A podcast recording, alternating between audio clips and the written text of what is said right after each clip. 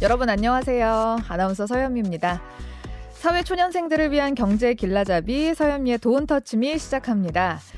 오늘은 돈 터치미 인터뷰 준비되어 있는데요. 여러분 저희 모토가 뭡니까? 돈이 나를 터치하고 내가 돈을 터치하고 아니겠습니까? 오늘은 대한민국 저축과 돈 모으기 분야의 일타 강사시죠. money 트레이너 김경필 작가 모시고 이야기 나눠보겠습니다. 안녕하세요. 네, 반갑습니다. 자, 우리 김경필 작가님이 CBS 네. 애청자시라고요? 어, 그럼요. 예. 어떤 사실 방송을... 이동 중에는 그냥 라디오를 93.9 아니면 98.1로 거의 고정을 해 놓으니까. 네, 맞아요. 어, 그러니까 이제 뭐 듣는데 뭐 9시에는 알렉스. 네. 그리고 11시에는 뭐 우리 김윤주 아나운서 랄랄라. 그리고 오. 12시에는 해피송 듣고. 네. 2시에는 한동준. 왔다 갔다 하면서 들으시요 아, 왔다 갔다 하죠. 이제 오. 조금 취향이. 4시에는 유영석. 혹시 주말에는 뭐 들으시나요? 주말에는 라디오 킬 일은 많지 않아서 제가 가끔 이제 그 여의도 올 때가 있는데 그때 막 새벽 방송 같은 거 네. K, K 본부의 무슨 아침 마당이라든지 아. 이런 거 새벽 같이 나와야 되니까 그때 보면은 아침에 그 Amazing Grace 예. 네, 그거 듣고 있어요. 여자분이 하는 건데 아나운서 이름은 제가 기억이 안 나요. 아나운서. 아 정민아 예. 아나운서. 그거 듣고 있고 주말에 6시 그렇게 하고 있어요. 예. 저녁 6시에 제가 전혀 그렇게 안 보인다 이렇게 얘기하시는 분들이 많은데 예. 사실 나름 옛날에는 상당히 열심히 했습니다. 그렇군요. 네. 알겠습니다. 아쉽습니다. 주말 주말 6시 오후에 제가 하는데 음, 아 이게 주말에는 사실 라디오 듣기는 조금 애매하긴 해요. 네. 알겠습니다. 네. 자, money 트레이너이신 만큼 음. 오늘 제대로 money PT 트레이닝을 네네. 제가 네. 받고 싶어서 모셨습니다. 네. 제가 요즘 money 근력이 많이 빠졌거든요, 그렇죠. 선생님. 예. 예.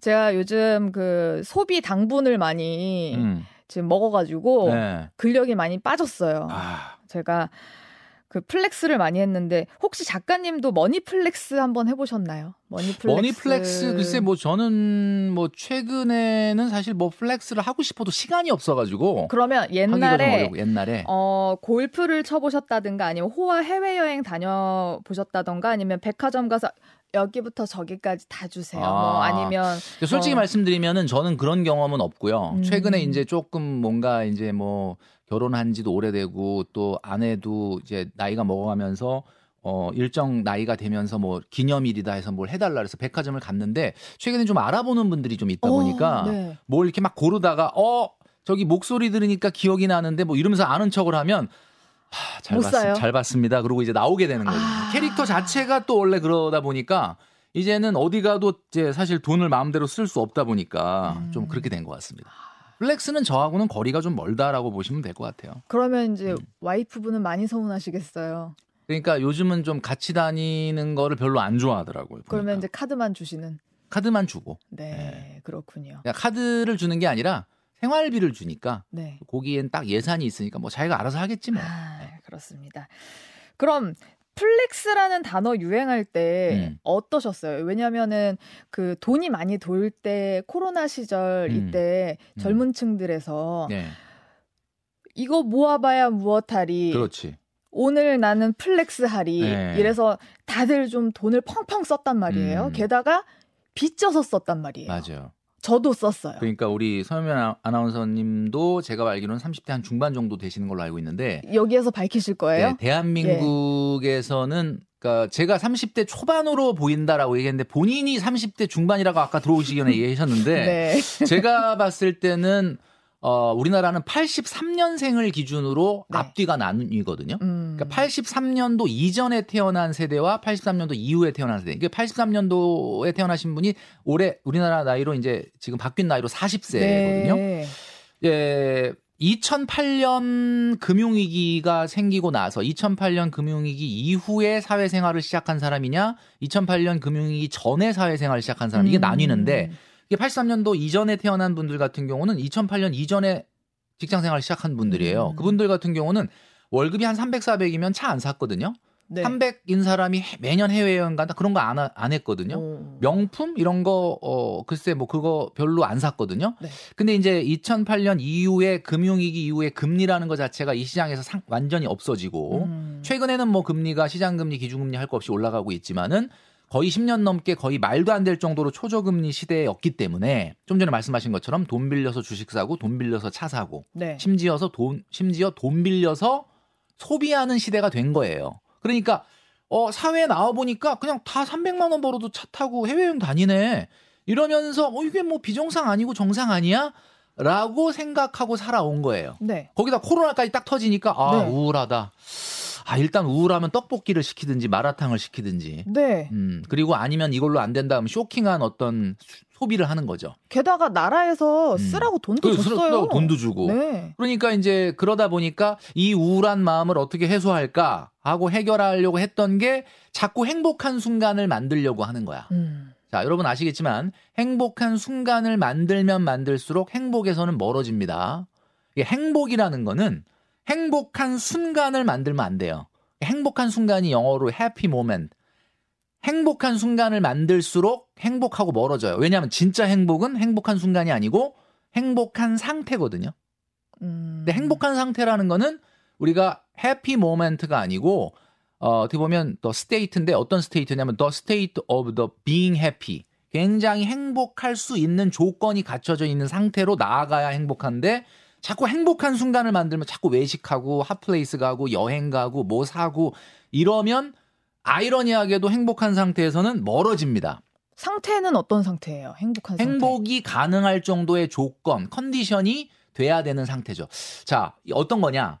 어, 내가 오늘보단 내일이 선택 권한이 많아지고, 오늘보다 내일이 나는 유능해지고, 오늘보다 내일이 나는 더 오늘보다 성장해 있는 상태. 예, 그 상태로 내가 매일 걸어 나가고 있다라는 만족감이 우리가 주는 행복이라는 거죠. 음. 우리가 이제 그 굉장히 그 좋은 식당에 가가지고 맛있는 음식을 먹으면 입에 딱 넣고 아 진짜 너무 막 입에서 살살 녹아 너무 행복해라고 해서 행복한 게 아니에요. 그래요? 예. 네. 그런 식당에 올 수 있는 나 이런 상태 때문에 행복한 거예요. 음. 무슨 얘기냐면 여러분 그 우리가 자동차를 탈 때 하차감이라는 얘기 있죠. 하차감. 하차감 좋죠. 어, 하차감 네. 중요하다. 하차감이 뭐야? 이 차가 탁 타니까 막 너무 막 와, 진짜 승차감 너무 좋다. 이게 아니고 성능이 너무 좋다. 이게 아니고 딱 내릴 때 문을 탁 닫고 가다가 한 세 걸음 걸어간 다음에 뒤를 딱 돌아봤을 때 그 차가 너무 멋있어서 행복한 게 아니고 저 차를 탈 수 있는 이 나의 컨디션. 음. 이게 행복한 거거든요. 우리가 음. 골프장에 가서 골프를 치면 골프 자체가 재밌는 게 아니라 골프장에 온 나. 뭔가 좀 성공한 같은 느낌. 음. 그게 좋은 거거든요. 그러니까 여러분 자꾸 행복한 순간을 만드시잖아요. 아이러니하게도 행복에서는 계속 멀어집니다. 순간을 만들면 행복한 상태를 만드는 것과는 멀어진다. 멀어지는 거죠. 음. 음. 그러니까 여러분 뭔가 소비를 하면 행복할 줄 알고 자꾸 소비를 했는데 이상하게 우울감이 안 사라지는 경험이 있죠. 그게 왜 그러느냐? 통장의 잔고가 계속 줄어드는데 통장의 잔고가 계속 줄어든다는 건 뭐예요? 미래에 가능성이 계속 줄어드는데 행복할 리가 있습니까? 음. 어, 그러니까 어, 저 멘토님은 도대체 뭔 재미로 사냐 뭐 이렇게 얘기하시는 분이 많은데 아 저는 뭔가를 할 수 있지만 안 했어. 그러니까 음. 뭔가는 할 수 있지만 참았어. 그러니까 뭐 참았다는 표현보다는 그냥 뭐 안 했어.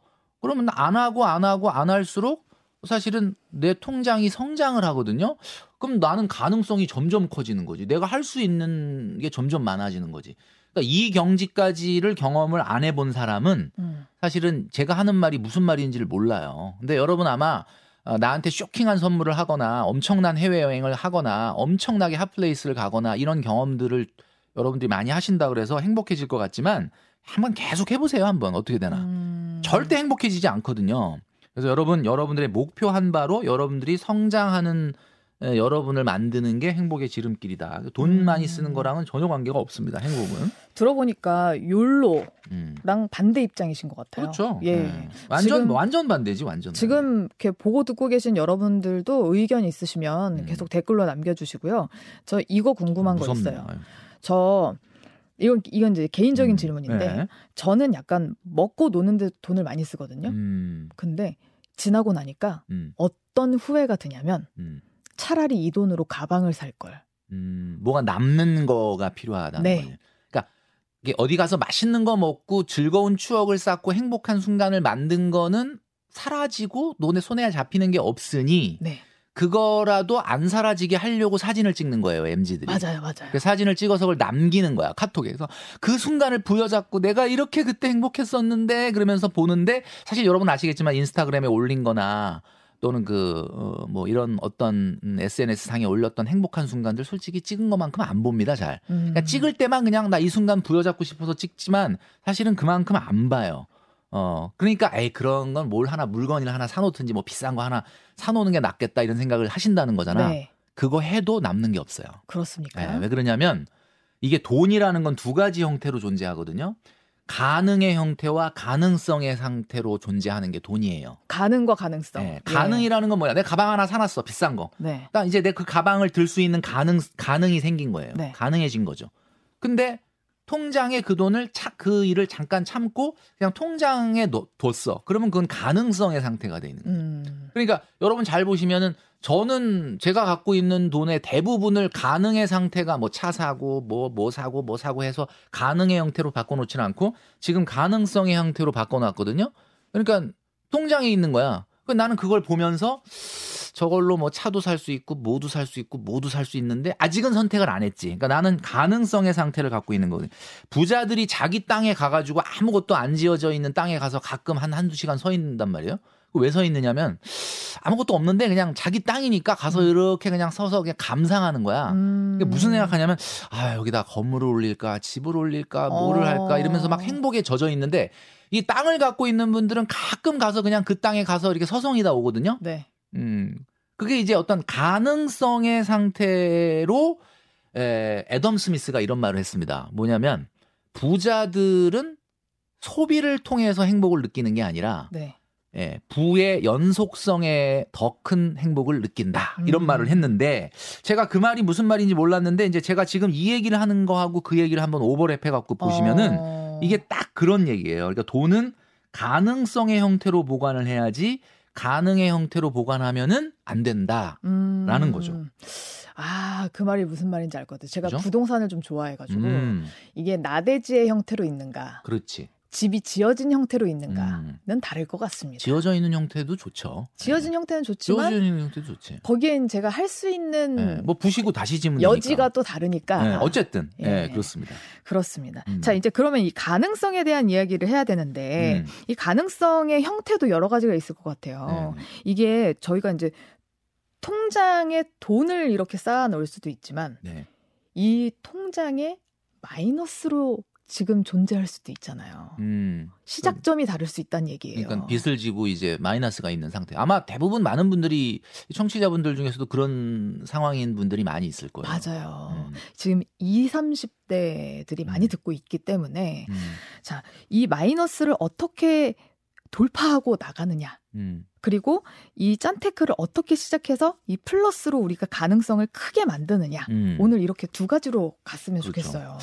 짠테크라는 말 절 솔직히 별로 좋아하진 않는데 네. 뭐 사실 짠테크라 그러니까 마치 뭘 써야 될 걸 안 쓰고 막 억지로 절약하고 궁색하게 사는 걸 자꾸 생각하는데 네. 그게 아니라 과거에 우리가 잘못됐던 소비를 마치 비정상을 정상으로 돌리려고 하니까 이걸 자꾸 짠테크래. 그게 아니라 그냥 비정상이었던 거를 정상으로 정상화. 돌리려고 하는 상황인 거고요.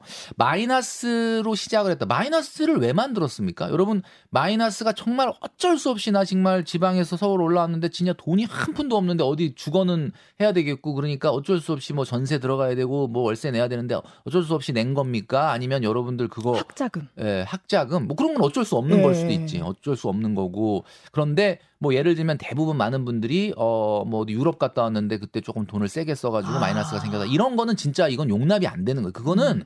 본인의 경제관이 진짜 너무 없는 거예요. 그러니까 음. 그거는 한번 그렇게 잘못을 저질렀다면 앞으로는 좀 그런 잘못을 저지르면 안 되겠죠. 근데 어, 마이너스 통장이 있으면 저축을 못 한다고 많이 얘기를 하시는데 저축이라는 게 은행에 정기 적금 넣는 것만 적 저축이 아닙니다. 오. 마이너스 통장에 원금 상환하는 것도 저축이에요. 왜냐하면은 음.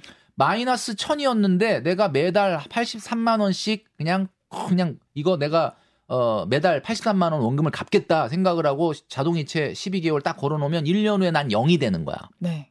그러니까 이제 완전히 나는 빚을 청산하게 되는 거야. 그러면 83만 원씩 자동이체로 마이너스 통장에 붙였던 게 그럼 저축이 아니냐? 저축이죠. 어. 그것도 저축입니다, 여러분. 그리고 이제 결국 드디어 언더그라운드에서 이제 숨 쉴 수 있는 땅으로 올라온 거야. 그러니까 그거 저축입니다. 그래서 어, 제발 우리 마이너스 있다 그래갖고 아 나 마이너스 있는데 무슨 저축이야 이렇게 생각하지 마시고 한 달에 42만 원이든 83만 원이든 자동이체를 걸어 놓으세요. 그러면 어, 1년 후에 500이 줄든 1년 후에 1000만 원이 줄든 여러분들은 마이너스로부터 해방될 수 있다. 네. 어, 생각보다 인생이 깁니다. 네. 네. 그러니까 이제부터 시작하셔도 늦지 않아요. 그것 또한 저축이다. 음, 당연히 네. 저축이죠. 자, 그러면 이제 0에서부터 시작하는 사람들은 어떻게 가능성을 모아가면 됩니까? 자, 이제 많은 분들이 얘기, 얘기 하시는데, 아우, 저축 그러면 어떻게 해야 되느냐, 뭐 이렇게 얘기를 많이 하시는데, 저는 이 말씀 드리고 싶습니다. 저축 어떻게 해야 돼요? 라고 하는 거에는 어떤 은행에 어떤 상품을 어떤 방식으로 가입해야 돼요를 물어보는 게 아니라, 네. 나 이렇게 월급 적은데 내가 어떻게 저축해? 이게 말이 돼? 이 얘기를 하는 거거든요. 네. 자, 여러분. 당연히 지금 여러분들이 사용하고 있는 소득 대비 소비를 보면은 저축할 여력이 안 나오죠. 안 나오죠. 그게 잘못됐다는 거예요. 저는 음. 이제 무슨 얘기냐면 제가 아까 그랬잖아요. 비정상을 정상으로 돌리려니까 어, 정상으로 난 돌리려고 그러는데 주변을 보니까 다 이 정도는 한단 말이야. 그러면 어, 근데 여러분은 아시겠지만 성공하는 사람은 늘 소수예요. 그러니까 주변을 보지 마세요. 아, 주변에 내 월급 한 200, 300인데도 다 이 정도 쓰던데. 아, 그게 여러분하고 무슨 상관이 있습니까? 여러분이 이제 앞으로 한 발자국이라도 나아가려면은 저축을 하셔야 되는데 제가 그래서 직장인들한테 어떻게 저축하세요? 얼마를 저축하세요? 얘기하기 전에 항상 얘기하는 게 우리 현대인들, 직장인들이 에, 잘못된 소비 10가지를 하고 있다. 아, 10가지. 10가지. 그러니까 이 10가지를 지금 우리 방송 들으시는 청취자분들이 들으시면서 어, 나 몇 가지나 해당되는지 한번 잘 헤아려 보시면 네. 만약에 10가지 해당이 하나도 안 돼. 네. 그분은 당연히 한 점, 저축 엄청나게 할 수 있거든요. 네. 근데 이제 만약에 10가지 다 해당된다. 그러면은 그거는 뭐 재테크라는 게 일단 종잣돈 모으기부터 시작이 돼야 되는데 시작 자체가 안 됩니다. 아. 돈을 모을 수가 없거든요. 그래서 제가 이제 10위부터 1위까지 쭉 빠르게 말씀드릴게요. 10위가 네. 가장 가벼운 거고 위로 순위가 올라갈수록 굉장히 무거운 거예요. 네. 그러니까 10위는 조금 가벼운 거니까 뭐 그냥 뭐 대수롭지 않게 생각할 수도 있지만 저는 이 10가지 더안 해야 된다고 생각을 하는 사람인데 네. 물론 뭐 현실적으로 여러분들이 안 되는 분도 있겠지만 한번 잘 들어보십시오. 10위가 뭐냐면 10위는 구내식당 두고 일주일에 세 번 이상 외식을 하는 습관입니다. 구내식당 없으면요? 구내식당 없으면 뭐 할 수 없죠. 나가서 네. 이제 뭐 도시락을 싸갈 수는 없으니까. 음. 예, 근데 구내식당 있는 직장 다니는 분이 은근히 많아요. 그리고 음. 우리 건물엔 없지만 옆에 군, 있는데 그 이용은 할 수 있다더라. 음, 아, 그러면 음. 이용해야지. 네. 구내식당에서 한 3, 4일 정도 동료들하고 식사하고 일주일에 한 번 정도 나가서 외식한다. 아, 그 외식이 너무 행복하거든요. 근데 그냥 아유 내가 이 점심 시간만이라도 회사 벗어나야 된다. 그래가지고 무조건 나가가지고 외식을 하면 요즘 밥값 아시잖아요. 아, 엄청 비싸죠. 이게 밥값이 이게 그렇다고 뭐 7천 원, 8천 원 엄마 손 백반집 갈 거 아니잖아. 또 그래도 또 그럴싸한데 간단 말이지. 돈만 원 우스워요. 네, 돈만 원으로 해결 안 돼. 그러면 이게 사실은요. 이게 만만치가 않거든요. 그래서 이게 10이라는 건 뭐 가벼운 거긴 한데 웬만하면은 여러분 점심 식사는 에, 우리가 일하려고 먹는 거지 그 점심 식사 먹으려고 일하는 건 아니잖아요. 그러니까 아, 좀 되도록이면 구내 식당 있으시면 이용해라. 이게 네. 10입니다. 이게 10 이게 가장 가벼운 가벼운 건데 거죠. 가벼운 거. 10이. 네, 10이. 예. 그다음에 이제 9위는 뭐냐면 기본 요금 택시를 한 달에 10번 이상 타는 거야. 어. 여러분 잘 보시면은 기본 요금이 함정이 있어요. 지금 최근에 이제 서울 같은 경우는 버스 요금도 1,500원, 지하철 요금도 1,400원 올랐으니까 상당히 이제 많이 올랐는데 그러니까 머릿속에 아, 그냥 두 정거장 그냥 택시 타자. 그리고 타면 기본 요금 나오거든요. 근데 여러분 잘 보시면 기본 요금이 왜 함정이 있다고 말씀드리면 자기한테 면제부를 주기가 너무 좋은 거야. 음. 왜냐면 내가 무슨 모범 탔냐? 내가 무슨 장거리 tas냐? 이러면서 그냥 타다 보면은 이게 이제 또한 10번 이상 이렇게 타면 한 달에 나중에 영수증 날라온 거 보시면 아시겠지만 대중교통 한 달 요금하고 맞먹습니다. 아. 자, 이게 뭐냐? 가벼운 거긴 하나 이렇게 사실 타지 않는 습관을 갖는 게 어떻겠느냐. 음. 뭐 엄청나게 큰 돈 아니 차이가 나지 않겠냐라는 게 이게 함정이거든요. 네. 음. 그래서 이걸 9위로 선정을 한 거죠. 네. 8위는 아, 이제 많은 직장인들이 또 이것도 욕하실 수도 있는데 매일같이 커이, 커피를 테이크아웃 하는 습관입니다. 네, 이게 이제 직장인들은 그냥 출근하면서 기본이 그냥 탁 들러가지고 한 잔 뽑아서 시작을 하는데 여기까지는 저는 괜찮다고 봐요. 여기는 그냥 아, 그런데. 괜찮아요? 예. 네. 근데 오후 3시에 또 나가가지고 어우 피곤해 그러면서 또 한 잔. 그러면 그냥 하루에 무조건 기본이 두 잔을 테이크아웃 한단 말이에요. 어... 그러면 주말에 안 드시느냐? 네. 아, 주말에 또 누구 만나서 먹지. 아... 이게 기본이 세트거든요, 세트. 음, 세트거든요. 그러니까 이게 네. 보세요. 그러면 이게 요즘은 이 커피 테이크아웃 하는 게 뭐 당연히 문화니까 하지 말라는 건 아닌데 네. 매일 한 잔 두 잔을 매일 그렇게 먹는 먹으면 네. 여러분 탕비실에 그 커피 어떡 할 거냐. 아.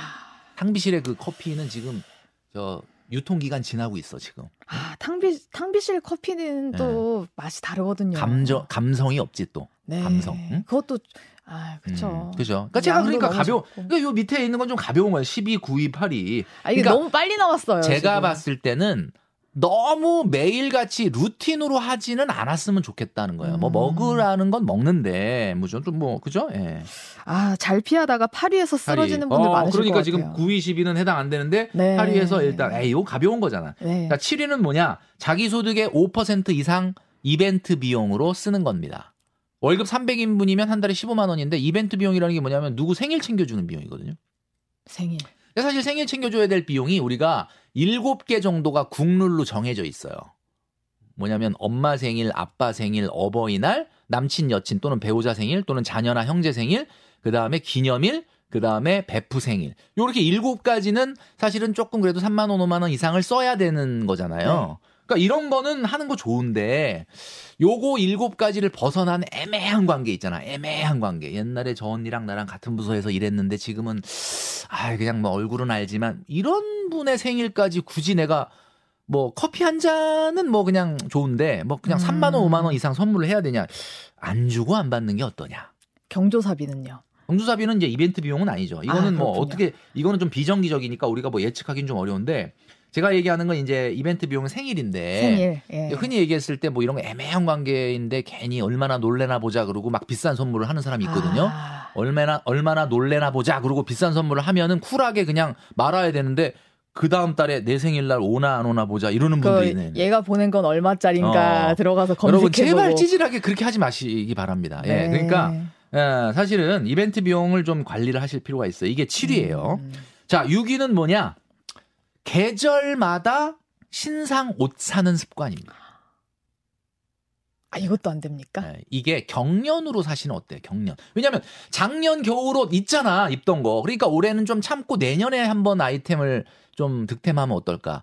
그러니까 매년 그냥 올해 겨울에도 이거, 내년 겨울에 저 내년 겨울에도 이거, 내년 봄에도 이거 이렇게 하면은 사실은 좀 우리가 옷장 쫙 열어보면 옷은 많, 어쨌든 많은데 네. 많은 분들이 가장 많이 하는 얘기가 옷장 열면서 하는 어떻게 보면 공통적인 얘기가 있잖아. 입을 게 없어. 입을 게 없다. 어, 뭐 입을 게 아니면 그 뭐 덮을 건가?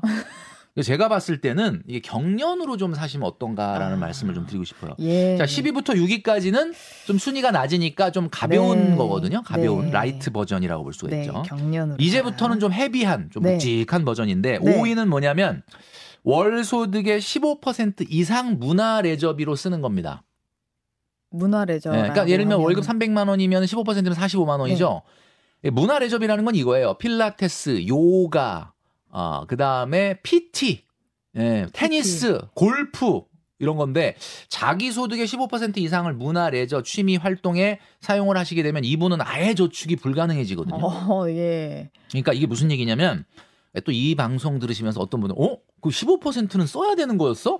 뭐 충분히 문화생활 15%안 쓰고도 잘하는 분들 많은데 어 나도 써야 되겠다 이렇게 생각하실 필요는 없고 네. 안 쓰면 제일 좋은데 뭐 쓴다면 돈으로는 자기 소득의 15% 이내로 좀 제한을 해보자. 뭐 뮤지컬, 영화 뭐 이런, 음, 이런 거 다 포함해서. 음. 어 300만 원인 사람이 한 달에 45만 원 이상을 이 문화레저 스포츠 이런 데 쓴다. 야, 이거는 안 되죠. 아, 예, 예. 이게 5위였고요. 네. 4위는 여러분 슬퍼하실 분들이 많이 있을 것 같은데 먹는 겁니다. 월 네. 소득의 네. 25% 이상의 엔겔 지수. 안 된다. 원래 엔겔 지수라는 거는 내가 생활 생활비에서 식료품비가 얼마냐인데 사실 그렇게 얘기하면 좀 헷갈리니까 네. 월 소득에서 25에서 30%가 넘는 식생활비는 안 됩니다. 음... 그러니까 어, 이거는 이제 500만 원 이하의 1인 가구 기준으로 제가 말씀드리는 건데 네. 그럼 500만 원 넘으면 어떡하냐? 500만 원 넘으면 이거보다 비율이 더 떨어져야 돼요. 어, 아. 왜냐면 이제 엔겔 지수라는 거는 소득이 높을수록 그쵸, 떨어지니까. 그쵸. 네. 자, 그러니까 사실은 우리가 먹는 거는 아까 이제 우리 우리 서현미 아나운서님도 먹는 거에 아끼지 않는다. 네. 먹는 거에 아끼지 않는 것 치고는 상당히 슬림하시긴 한데. 아 요즘 많이 줄이고 있습니다. 어, 그렇죠. 예. 근데 뭐 건강을 위해서도 우리가 사실은 먹기 위해 사냐 살기 위해 먹냐 이런 얘기 많이 하는데 솔직히 얘기하면 먹기 위해 사는 건 아니고. 전 먹기 위해. 네, 살기 네. 위해 네. 살기 위해 먹는데 예. 뭐 그런 물론 가끔 뭐, 아, 내가 이거 먹으려고 이랬지, 뭐 이런 식사도 있기는 있죠. 네. 네, 그건 있는데, 사실 솔직히 말씀드린다면 먹기 위해 사는 거는 아니니까 음. 예, 사실 우리가 건강을 위해서도 요 정도는 관리를 해주셔라 이게 네. 4위였습니다. 예. 자 이제 top 3만 남았는데 네. top 3만 3개 안에도 여러분들은 돈을 충분히 모을 수 있을 것이다라는 네. 말씀드리고 싶은데 자 3위는 말이죠 월 소득의 15% 이상 되는 주거 비용입니다. 어 그럼 300 벌면은 45만 원. 45만 원 이상 월세 전세자금 대출이자 내면 안 돼요. 어 경기도로 이사 가셔야 돼요. 이게 무슨 오. 얘기냐면 자기 직장하고 가까워지면은 뭐 초직주 근접을 하면은 당연히 뭐 편하긴 한데 문제는 주거 비용이 올라가지 않습니까? 주거 비용이라는 게 이제 뭐 좀 전에 말씀드렸던 월세나 전세자금 대출 이자 같은 건데 네. 어 이게 사실 직주 근접도 어느 정도 해야지 뭐 자기 월급 한 300인데 막 한 60, 70을 월세 내면서 막 코앞에 직장 그거 얻은 이유가 뭡니까 도대체? 그러면 뭐 시간 1시간, 2시간 세이브 된다. 그럼 그 1시간, 2시간에 뭐예요? 봤더니 뭐 하냐, 뭐 하냐 물어보니까 뭐 잔다, 쉰다. 여러분, 이거는 아니다. 어. 음, 이거는 저도 사실 그 사무실에서 집이 한 3km 정도 떨어져 있었거든요. 근데 이제 코로나 때 이제 좀 서울에 있는 집을 제 반전세를 주고 저도 이제 경기도로 이사해 갔어요. 몸테크 좀 해보자. 예, 예. 지금은 33km야 사무실에서. 네. 어 근데 한 1시간 정도 걸려요 이제는. 근데 뭐 저는 한 시간을 유용하게 쓰고 있습니다. 나름대로 뭐 한 시간 뭐 음. 뭐 명상도 하고 뭐 나름대로 뭐 예를 들면 크리에이터로서 어떤 이야기 할까 생각도 하고 뭐, 음. 뭐 어, 책도 보고 음악도 듣고 뭐 이렇게 이제 생활을 하고 있는데 들으시고, 예. 너무 먼 거는 문제지만 네. 또 너무 초직주 근접을 하면 안 되지 않겠느냐. 그래서 음. 월 소득의 15% 그리고 이게 3위는 또 뭐가 문제냐면 한 번 이렇게 딱 박아버리면은 이게 빼박이야. 2년 아. 동안 어떻게 고정 지출이 돼버리는. 네. 그러니까 이거는 조심하셔야 된다는 거죠. 아, 근데 서울에서 이 아, 서울에서 음. 이15% 이하로 들어오기가. 음. 그러니까 15% 이내로 들어오기가 힘든 이유가 뭐예요? 자기가 자본이 없어서 그런 거잖아요. 그렇죠. 자본이 왜 없어? 돈을 안 모아서 그런 거잖아. 그쵸. 그럼 미래 여러분한테도 계속 그 생각하게 만들 거예요? 5년, 10년 후에도 그때도 아 내가 돈 좀 모아서 전세 보증금이라도 좀 모았으면 이 내가 이 정도 월세 전세한테 수지 안날 텐데 그리고 10년 후에 여러분 또 그 걱정하고 있을 거 아니야. 음. 그 지금 여러분이 돈 안 모으면 또 그 걱정을 하게 된다는 거예요. 맞아요. 예, 그러니까 여러분, 예, 저한테 이제 아, 지금 오늘 듣는 얘기 들으면서 너무 뼈 아프다. 정형외과를 가야 되겠다 막 이런 생각 하시는 분이 있는데 저 어쩔 수 없습니다, 여러분. 여러분의 5년 후, 10년 후에 여러분을 위해서라도 절대 지금 그걸 양보하시면 안 되는 거죠. 여러분 마음 알아요. 음. 저도 여기서 쓰러지네요. 음. 예. 그죠? 저도 말하면서 마음이 아픕니다. 네. 근데 여러분, 음, 입에 쓴 약이 몸에는 좋다고 자, 네. 잘안 넘어가지만 꿀떡꿀떡 삼키시기 바랍니다. 예. 자, 2위는 말이죠. 바로 일단 결제하고 할부로 갚는 해외여행 습관입니다. 아, 여기서도 많이 쓰러지겠습니다. 네, 여러분, 옛날에 2008년 이전에는 말이죠. 월급 300, 400이 해외여행 같은 건 안 갔습니다. 예, 지금 우리나라에 승무원들이 국내 항공사 한 2만 명 정도 있다 그러는데 네. 그 2만 명이 지금 어디 있느냐? 3분의 1, 7천 명은 집에서 쉬고 있어요. 근데 나머지 3분의 1, 7천 명 어디 있느냐? 하늘에 떠 있어 지금. 아. 그럼 나머지 3분의 1, 7천 명은 외국에 나가 있어. 음. 이게 계속 3 로테이션이거든요. 네. 이게 지금 해외에 나가 있는 그 수많은 분들이 과연 그 여행 경비를 본인이 모아서 간 걸 거냐 아니면 그냥 일단 갔다 와서 모르겠다 그냥 카드로 결제하고 할부로 갚냐 음. 잘 생각해 보시면은 여러분 여행이라는 거는 우리가 고생한 나한테 충분히 줘야 될 보상인 거는 맞는데 네. 분명히 한계는 있어야 된다. 제가 이제 이렇게 말씀드리고 싶어요. 그냥 본인의 한 달 소득 그보다 넘으면 안 돼요. 여행 경비. 네, 그러니까 네. 예를 들면 이런 거예요. 내가 뭐 보너스까지 상여금 다 포함하고 월 평균 소득이 400이다. 그러면 그 사람은 200에 그러니까 자기 소득의 월 평균 소득의 50에서 100% 사이가 여행 경비가 돼야 돼, 1년에. 음. 그러면 적으면 200, 많으면 400. 음. 중간 한 300? 이 정도가 적더라. 아, 300만 원도요.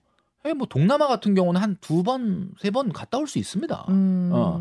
그 이상을 쓰면 안 되는데 네. 자꾸 자꾸 먼저 결제하고 할부로 갚고 갔다 오기 시작하다 보면은 처음에 자기가 세웠던 여행 계획을 무조건 오버하게 돼 있거든요. 네. 이거는 안 된다. 아, 음. 좀 참자.